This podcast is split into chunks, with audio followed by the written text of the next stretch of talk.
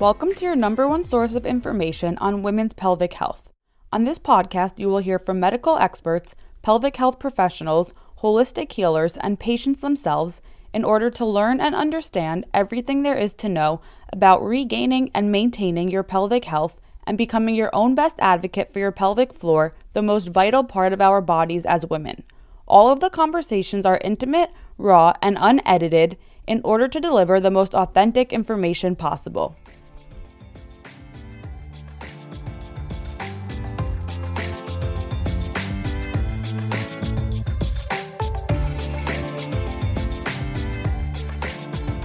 I'm here today with Molly. She is a comedian who had vaginismus and turned her entire experience into a comedy show. So you are gonna share with us this whole process. Yeah. Do you want to like give a little intro to yourself so I don't totally mess it up? yeah.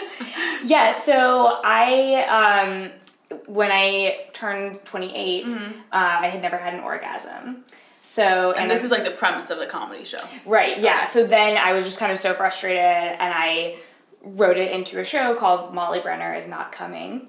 And it was kind of the story of kind of my whole like sexual upbringing, including like discovering I had vaginismus and dealing with that.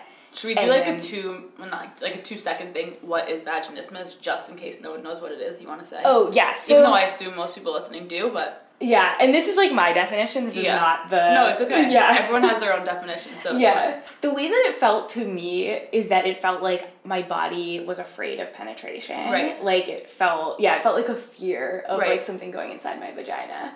But yeah, the way I understand it is that it's like a spasm of the vaginal muscles. So when So like penetration is not very much possible. right, yeah, like I could not put anything in, and also like the idea of it was terrible to me. Right. Like I hated the idea of something Right. going inside my vagina. Okay, so backtrack. How did this all start? Yeah. Okay. yeah, so yeah, I wrote Molly Brenner is Not Coming Mm-hmm. and I performed that for about a year, I think, and that was like an amazing experience and um, just like got like I'd done a lot of processing, but it kind of like got me processing even more like my thoughts and feelings about sex and like why I hadn't had an orgasm. And then I had an orgasm.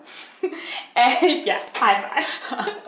and so now I have a new show that's called I'm Coming. Uh-huh. And it's kind of like a sequel to Molly Brenner is Not Coming Mm-hmm. and just like dives even deeper to um, like things like sexual fantasies and kind of processing like shame that I had around fantasies and around my sexuality and all and like processing like the vaginismus a little bit more too even.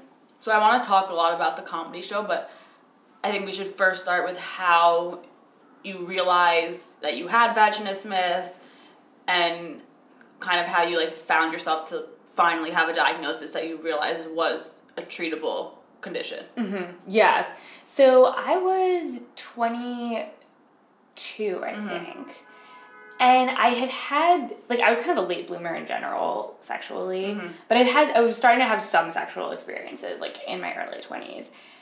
And I was just, like, never, like, want anyone to go anywhere near my vagina. But I kind of, like, kept thinking that would go away, that I would, like, get really aroused and then be like, okay, now it's time. Like, but it just, like, was going on for so long and then I then I went to the doctor and she was like, "Okay, you you need to have a pap smear." And I was like, "Okay." And then and she just couldn't do it. Like I was just so flinching away. And she was being, she was really harsh to like she wasn't very like kind about it. She was mm-hmm. like something's not right. She was like go to the gynecologist. Like this should be working. and that was when like when the doctor said something about it i was like oh maybe this maybe this really isn't normal and then i went to the gynecologist and she was like i think this is vaginismus But the first gynecologist that you went to told you that this was vaginismus. I feel like that's rare because a lot of gynecologists kind of dismiss these things and they're like, oh, you can relax, you can. yeah well my my general what's the right word my my um, Yeah, like your main doctor. kid- yeah, my your main doctor. Yeah. Or, yeah, my PCP. She was very dismissive. Like she, Right. or she was just kind of like, relax. Like, and Right. I was not relaxing. And then the first, then she referred me to a gynecologist who was actually really great. Uh-huh. And um, and she, the first time I went to her, she was like, "Yeah, I think you have vaginismus." Interesting. Um, and so then she told me to try dilators. hmm And physical, did you go to pelvic floor physical therapy? I never did the physical therapy. I Uh-huh. thought about it. And the dilators solved the problem? So I bought I ordered the dilators online. Right. Well, first I have to say it was really it was really amazing like hearing that I had a term, like Mhm. getting diagnosed with something. Like that was a big relief because I always felt like I was just like how are people using tampons? Like Right. And then like and then realizing I had a condition was a kind of a relief. And to know me. that there was something you could do. Yeah, there was a treatment Right. for it. Yeah, but like I'm trying to go back to like Mhm. the experience of being like that moment Right. or being it because I was still like I still so had vaginismus and I was I really didn't want to deal with it and um But you But I- felt relief.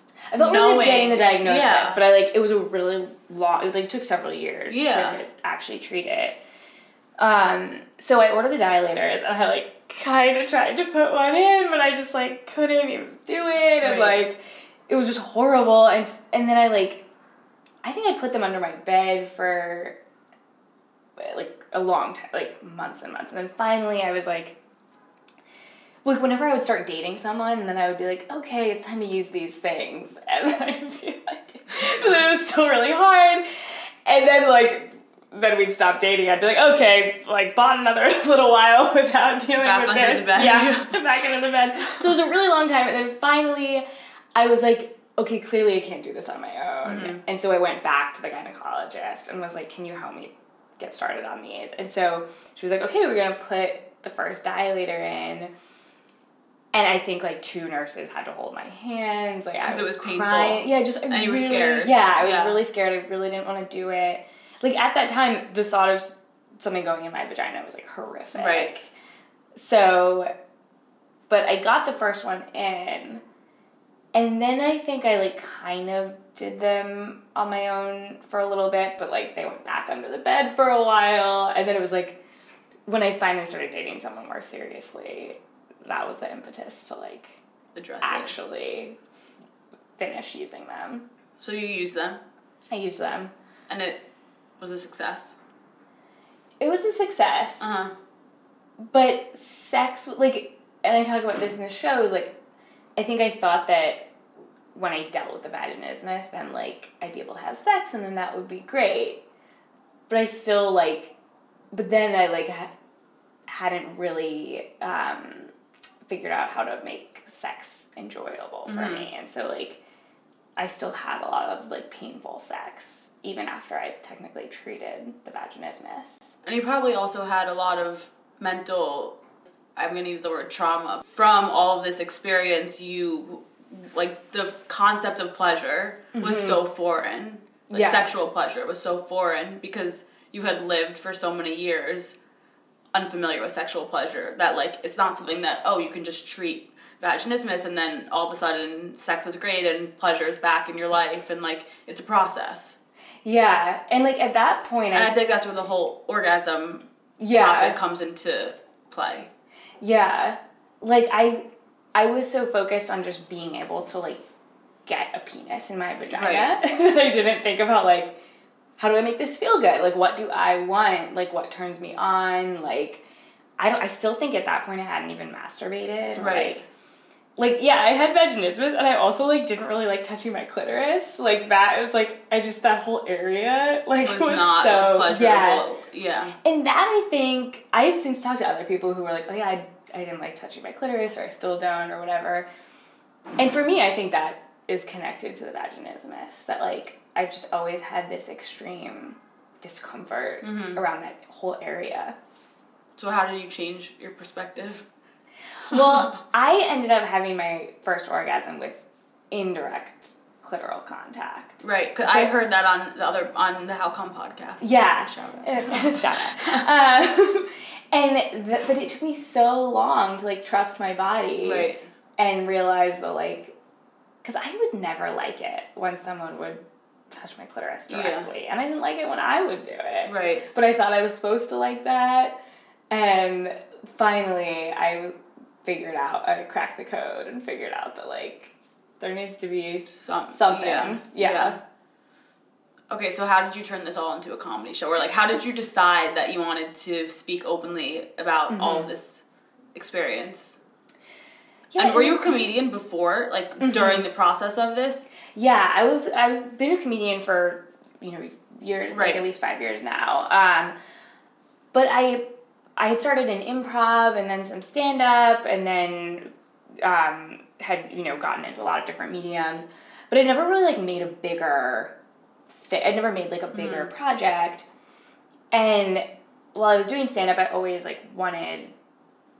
I felt this pull to write about how I'd never had an orgasm. Like it just felt like this thing that I wanted to talk about. Did you know that a lot of women could relate to this when you were No. thinking about this? Or you thought it was, yeah. Yeah, looking back, I'm like, why didn't I like go on the internet? Or like, I, I think I did, but like, I think there was a huge avoidance factor to all of this That that, took sense. like years and years to unravel. Like, I could have met someone else who had vaginismus, but I like didn't want to deal with. Like, I just like Right. I wanted it to be like cured Right. in a moment, and.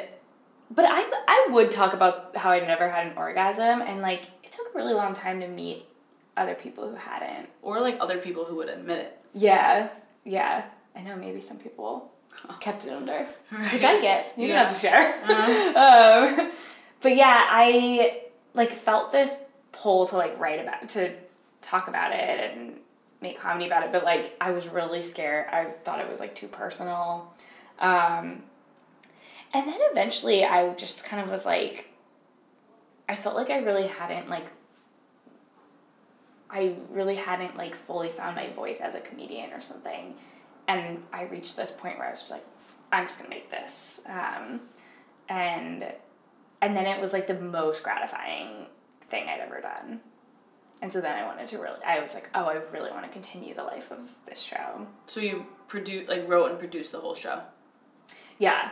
And you like how how did you decide like what you were going to share what you weren't going to share like what you would be comfortable talking to a complete audience of strangers Mm-hmm. about Well, you know, it's funny you asked that. Yeah. I actually started as not such a personal show. I thought it because I had started doing characters. right and I thought it was gonna be like kind of a best of of my characters, like focused on this theme, but kind of like with a few stories in between, and just to like link the characters together. Mm-hmm. And then when I first showed it to a director, she was like. You need to fill in some holes. she was like, I have a lot of questions. And so then it became much more about like telling this whole story of like, it like the first show was like, these are all the steps that led to me not coming. Because i had all these stories from my childhood of like being interested in sex and learning about sex and like being confused by sex that i would always tell my friends and like had such a great time telling them and i thought they were really funny. So it kind of started with those stories. Mm-hmm. And then when the show started coming together it became clear that like it needed to be even more personal and, Right. like feel like tell a full story. But yeah in terms of stuff i I kind of like go with my gut on like, do I include that? I'm kind of like, does that need, like, am I comfortable sharing that? And like, does it need to be told? But sometimes I will have moments where I'm like, oh god, don't, like, I can't believe I said that in front of an audience. yeah. but how so how is it perceived by the audience and also by fellow comedians mm-hmm. I think, well, I've gotten like such a positive reaction Right. to it. I've never had anyone, fortunately, I've Yeah. never had anyone be like, um, Why? Yeah, like that's shameful that you're talking about that or, or and anything. people want to hear yeah. conversations about these topics and it's topics that people don't talk about so like when Yeah. someone has the courage to talk about it i feel like people would be really perceptive to it Yeah, I feel like people respect the honesty Mhm. of it, and like the best thing is when people is when people can relate. Right. Like other people with vaginismus, or people who haven't had an orgasm, or had difficulty coming. Um, like those are the best moments when someone's like, like I have that too, or like thank you for talking about that.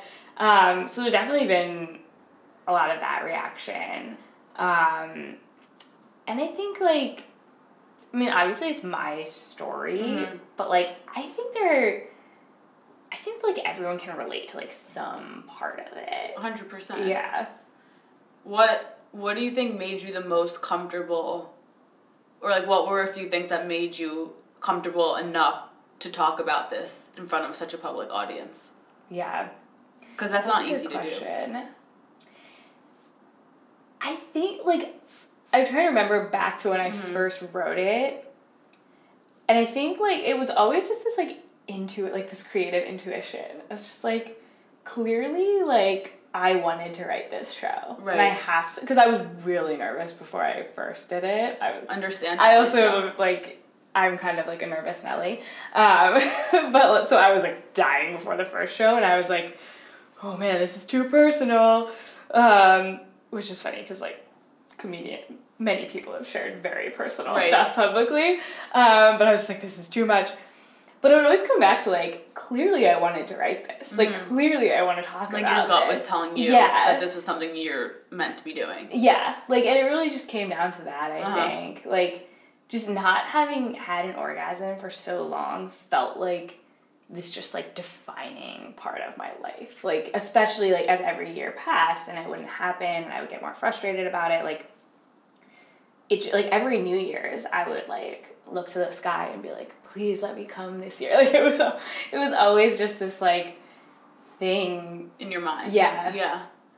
Do you think that the having this comedy show and talking so openly about these experiences have enabled you in an indirect way to like have better sex and like heal the mental component of like anxiety around like sex and not having an orgasm and vaginismus like has talking about it so openly allowed you to have a better like sexual experience like sexual life and sexual experiences I think well, I think some of it is like always a work in progress. Right. Um, but uh, especially like sex with other people, because like that's just complicated. But um, always yeah, but definitely like I.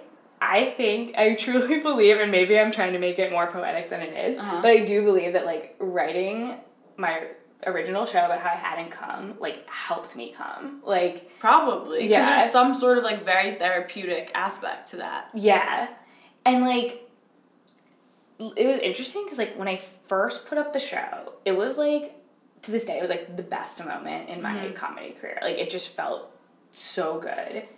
And I was so excited about it. And then like after the high of the show passed, I was like more frustrated than ever that I had not come. I was just like, what the I was just like I like it, just this huge rage like set in about it and I was just like I'm so ready to come and like and um that I think was like a new like I reached a new level of frustration about it that helped I think how Me so then how did you finally get so that and so and I talk about this in the new show that Uh-huh. like the Molly Brenner's not coming show like really got me talking to like a lot of people Mhm. about how I hadn't come and people would like give me all these tips and stuff.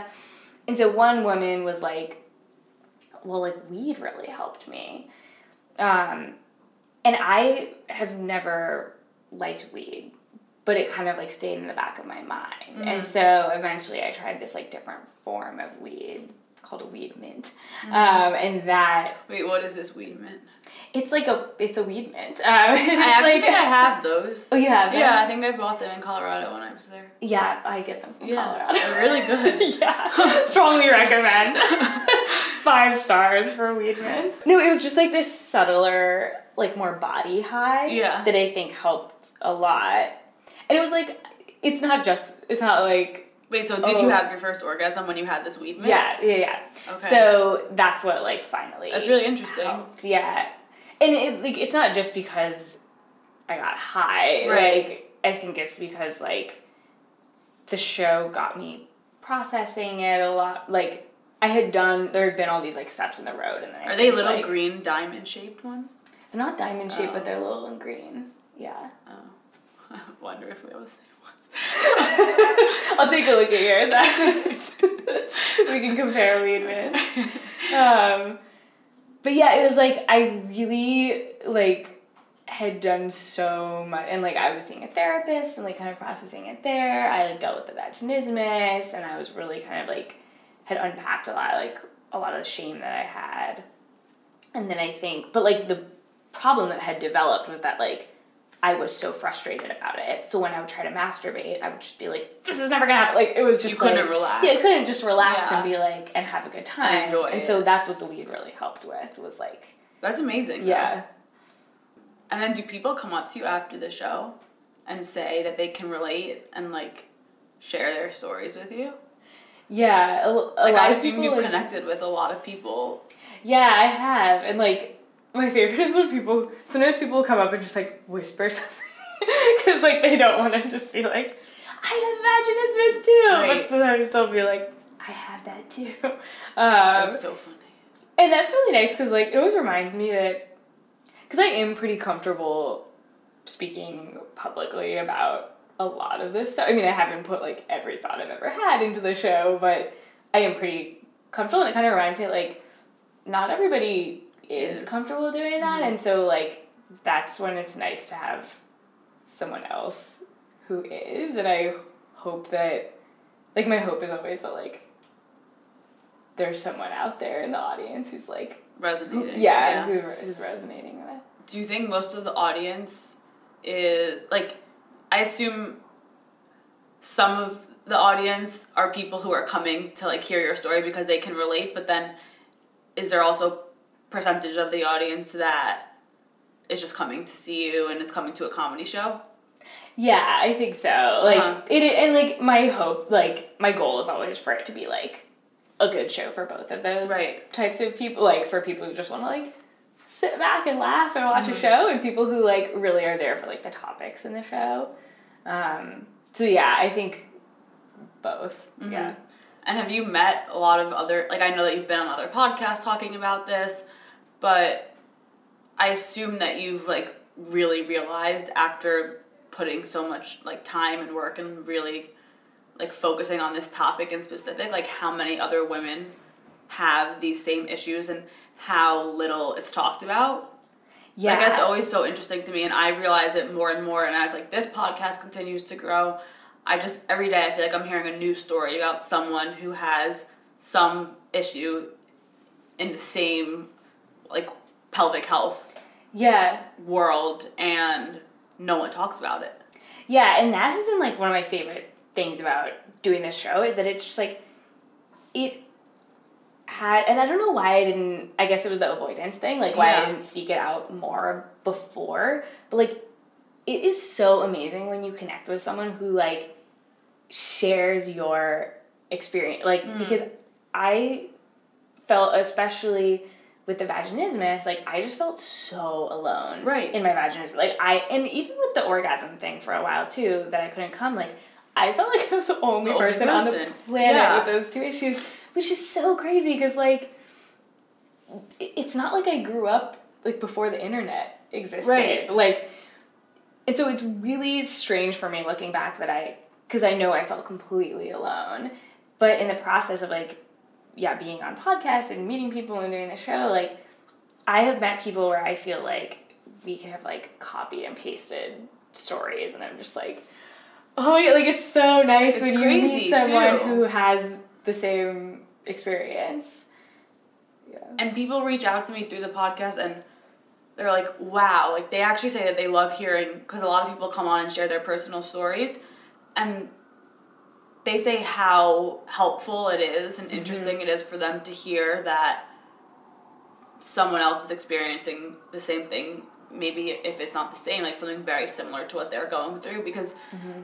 there's no other like way now with social media and like podcasts are growing and people are talking about these things but prior to like this kind of new generation of media there was no way i mean comedy is also amazing but there's no way to like share stories Mm-hmm. Yeah. Yeah, and we were talking about this, like, that I've now found all these vaginismus support groups and Right. online forums and stuff that I was not in when I was really dealing with the condition. And I'm just like, this is am- amazing. Also, it is the one downside is that if you're really like in the thick of it, I, I don't think it's good to see like story like it's like when you think something when you think you have a health condition and you go on WebMD and you're The like you're like I'm gonna die The like worst. there is you do have to be careful about like what you're Googling. yeah what you're googling and For like sure. and not everyone's experience is going to be yours and so like if i was deep in my vaginismus i probably wouldn't want to see someone who's like has like a 17 year sob story it's like is that to be me Right. yeah Well, I and we said this before, but some people write in the groups. They're like, all the different like Facebook support groups. Like, I have to get out of these groups because yeah sometimes it's just too much, and you don't even. When you realize when people are talking about this, part of you is like, "Wow, there's a whole community of people that are going through something so similar to me," and then the other part of you is like, "I don't even want to listen mm-hmm. or talk or hear about this because it's gonna make me so much more depressed." yeah So it's like, how do you find the balance between feeling like good about connecting with people who share an experience with you, but then also stopping when you know that it's too much information and it's gonna kind of have the reverse effect. yeah and it's like it can be tough to really like That's why the comedy show is amazing because it totally shifts. It's not like a support group. It's not something serious. It's not people. You're turning a serious problem into a really lighthearted, humorous medium. yeah and i hope mm-hmm. like for me it was very cathartic to like yeah. like that is something i think this is why i'm a comedian is like right. when I make a joke about one of my anxieties, it's like I like release it into the world. Like it Right. feels really good. Even like even like tweeting about something that has like plagued me my entire life, like it feels good. Like Yeah, because it's a release. yeah, it feels like a release and like it- so that for me mm-hmm. was really good about like making jokes about all of the stuff. Like that just it felt like I like released it into the world. It's really interesting. I'm going to the comedy show tonight. I'm so excited. I'm excited too. Wait, how often do you do this show? I do it um so I'm doing like a short run right, Right. now in New York and then I'm going to be kind of like touring it around a little bit outside of New York. So I I think I did the show maybe 10 times last year and I'll do it be doing it more this year. Um so or well the the I'm coming version is pretty new. So this is kind of like the first run of this show. Can I ask you a weird question? Do you ever get like sick of talking about it? Like, are you ever like, I can't talk about this anymore? That's a good question. I now, now I'm gonna put those thoughts in your head, and tonight I'm gonna be like, I can't talk about this anymore. You're gonna be like, you know what? I don't want to do the show anymore. I don't know, but I'm just curious because even for me, sometimes I talk about this stuff so much. So I'm just curious how you feel because sometimes it's like, oh my god, I'm like I can't. But Yeah, I mean, definitely sometimes, uh-huh. especially because like, it's tough because like I'm a comedian, right, But also like I'm really passionate about these topics and like, and but sometimes I'm like, you know, sometimes I just want to like tell jokes that mm-hmm. aren't that important or like that aren't about or so serious. yeah, and like you can do both but yeah so yeah sometimes i do get sick of it Mm-hmm. um But yeah. also you're doing it like you're it's a comedy show, so it's not Mm-hmm. Like you're having a very serious conversation about this all day that it gets to the point where you can't do it anymore. Like right it's lighthearted. right also like the thing about this show that makes it like my favorite Mm-hmm. creative project is that i am always kind of adding to it like Mm-hmm. when i'm thinking about something new i think one of the biggest additions has been the stuff about like shame about my fantasies and that and kind of just arousal and like shame there and so that was something that was like a new topic that i added to it Well, so that's, that's what I was about to ask. Is that as like as you do more shows and you go further throughout your life, like do you add more sexual experiences that you continue to have? Like do you add those stories into the show?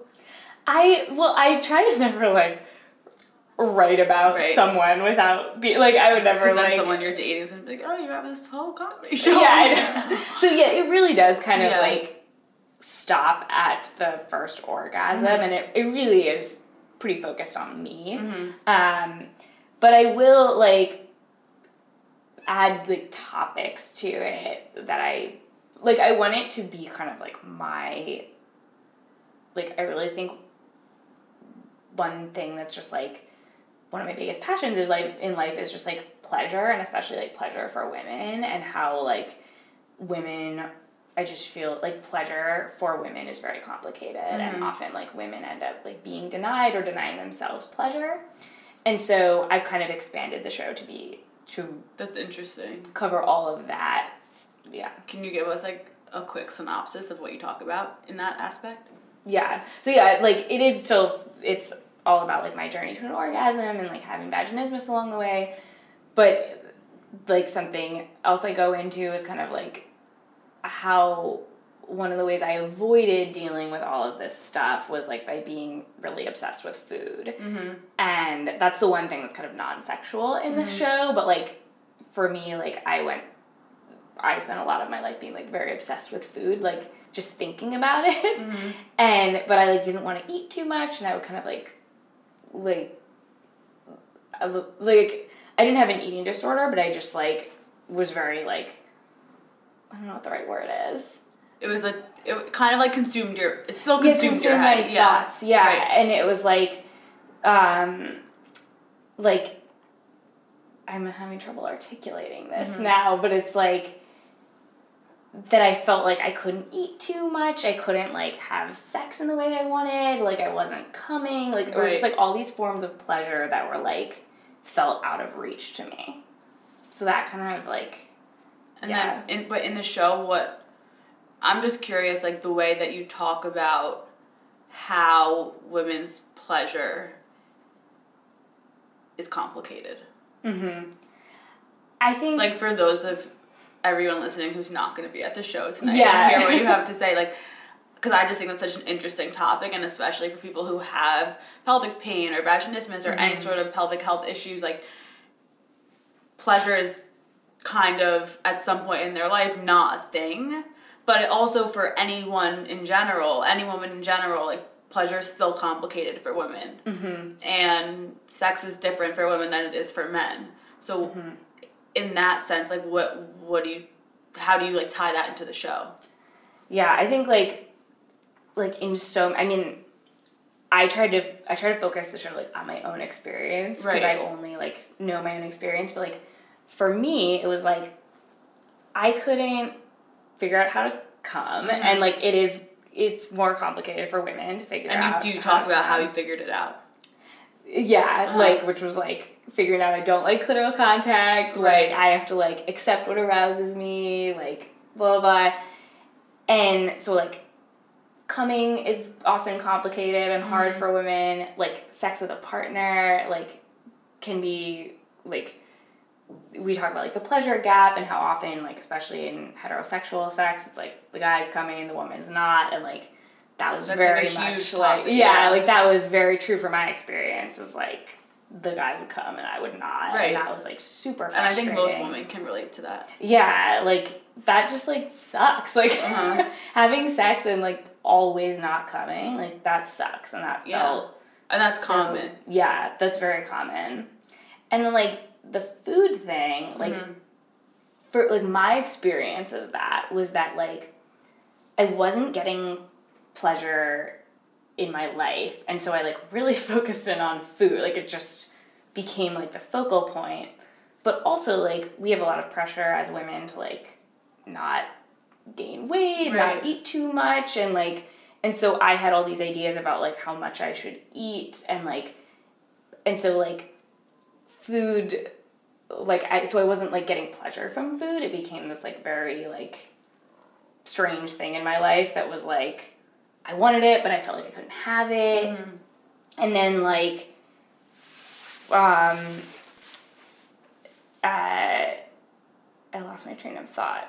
But yeah, it was like sex, food, like and then like it was just like all these forms of pleasure were just like out Taken of reach away, to me. yeah. yeah. And so you were in therapy to deal with all of these things. I have a question because I've had a bunch of sex therapists on the show, and I don't know if you were in sex therapy in specific or just therapy in general, but a lot of sex therapists have said on the podcast that um, if you can't have vaginal penetration, it's really important to explore other ways that you can have pleasure with a partner. Mm-hmm. And so I'm just curious if like that was ever something that you were told or that you went through or like how you felt about that whole thing because I also think that even though you're someone may be told that like you still want to be able to have Mm-hmm. penetration if you're a female dating a man. Yeah. Well, that's something else that I think was really complicated for me is like, as women, we often like want to please others. And I think like that made my sex life really complicated is that like, I could, like going back, I wish I could have just been like, I'm gonna get mine, like, like, but I just couldn't do, like, it was so important to me that like the other person, like, Was leave the interaction being like I am satisfied and like Mm. and so I couldn't I was so bad at like speaking up for what I wanted or even saying like I don't know what I want and like we need to figure it out like and I was just so bad at communicating about it and like I think it was the avoidance thing too was like I didn't I was not ready to how deal did with it. how did you learn to become better at communicating? Which, that's like the hardest thing to do. Yeah, I think it's still a work in progress. Always is. but like just like over the many years yeah, like and becoming more really- comfortable. yeah like and like unpacking like what is going on and like also i just don't think i realized for a really long time like the full spectrum of human sexuality Mhm. and that like i think i just thought like oh like I, I don't think i consciously understood that i thought this but i think that deep in my mind i thought like oh you make out and then like you take your clothes off and then like you have penetrative sex and like And that's it. yeah, that's it. And like, it's funny because like I went to like I was raised in a very like liberal way. I went to a liberal school. Like nothing about my upbringing should have made me so like mm-hmm. narrow minded about sex. But I think that that did like get in my brain and affect me in ways that I like didn't understand. Um, and it took a really long time to be like, no, people are into a lot of stuff, and like, and you just have to figure out what works for you, and like, yeah, And I think also a big part of it is that, like, I was raised in a very liberal like, town and with a very liberal, liberal family, but at the same time, it's still not something that you're comfortable talking about when you're younger, unless.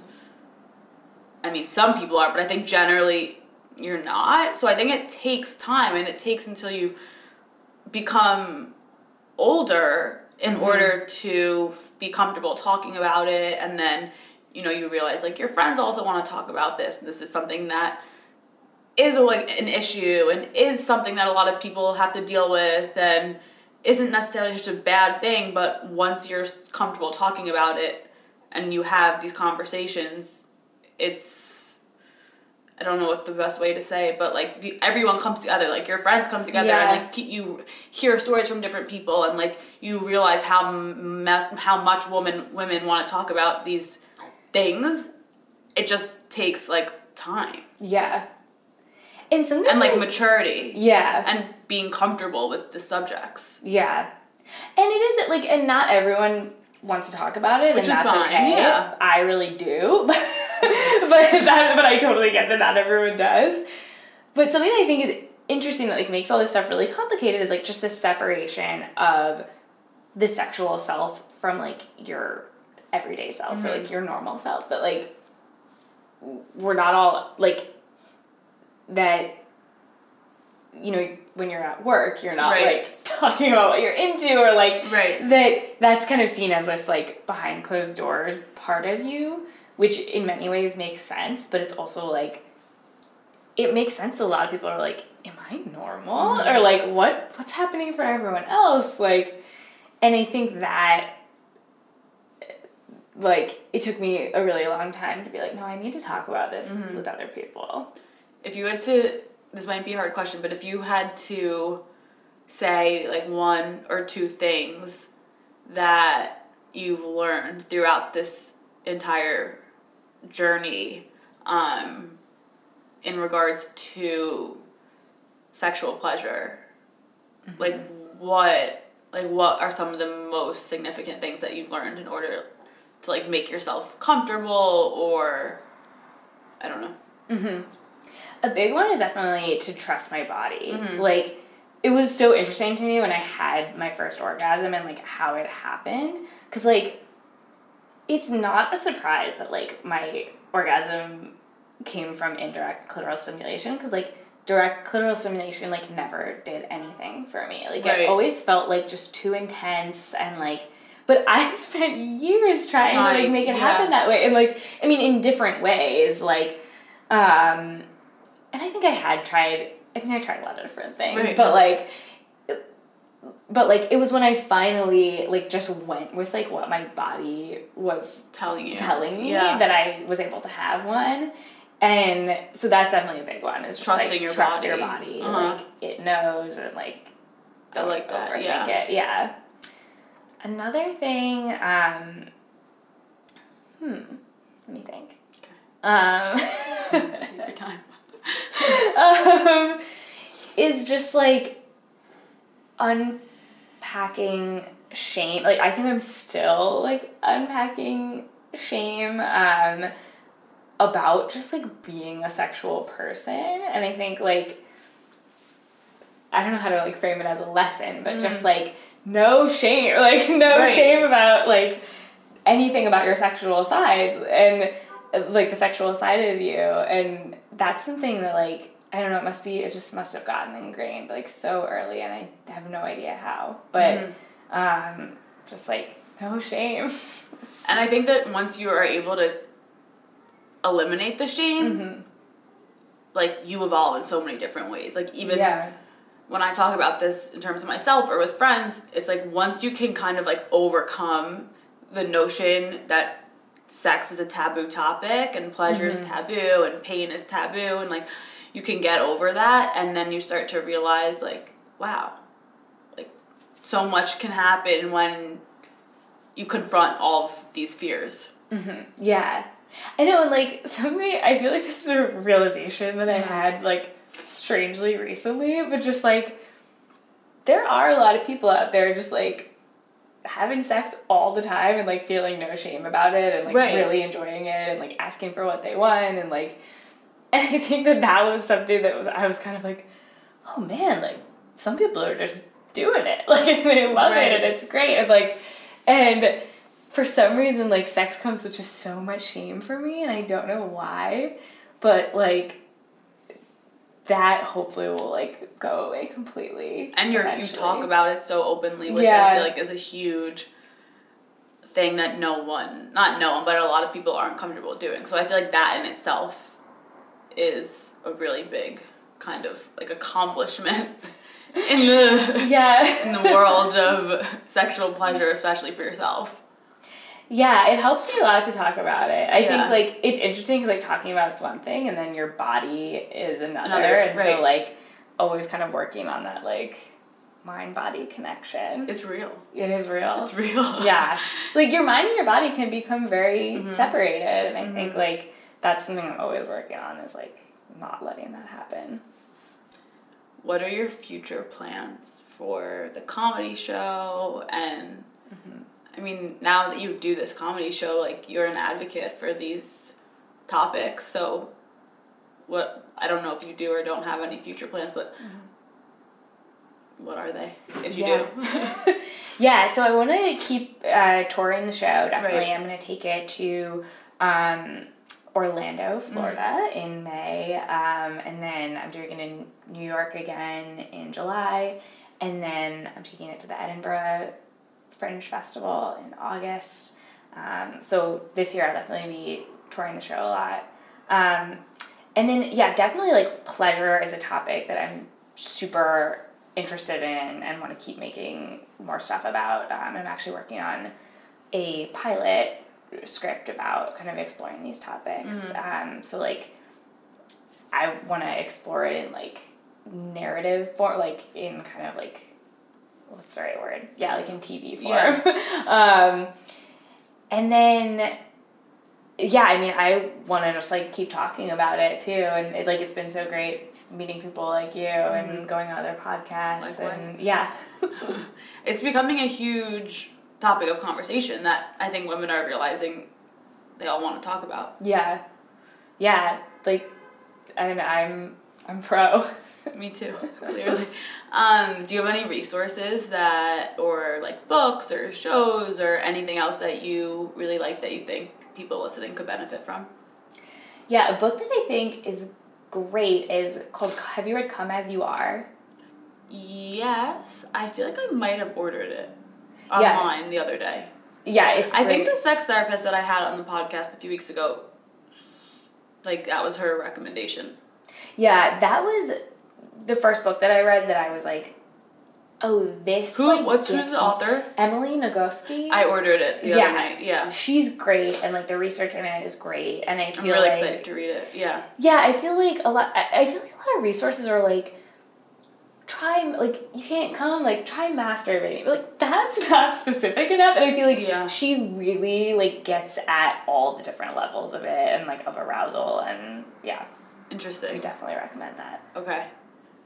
That will be linked in the show notes for everyone to order. I'm really excited to read it. I ordered it yesterday, I think. Um, and then if people want to contact you, yes yeah you they can do so? follow me on instagram at molly underscore brenner Cool. Um, or go to my website at mollybrennercomedy.com And if you're in any of her locations touring, go to the comedy show. yes come see i'm coming Yeah. Woo. Okay, thank you. Thanks for doing this. thank you so much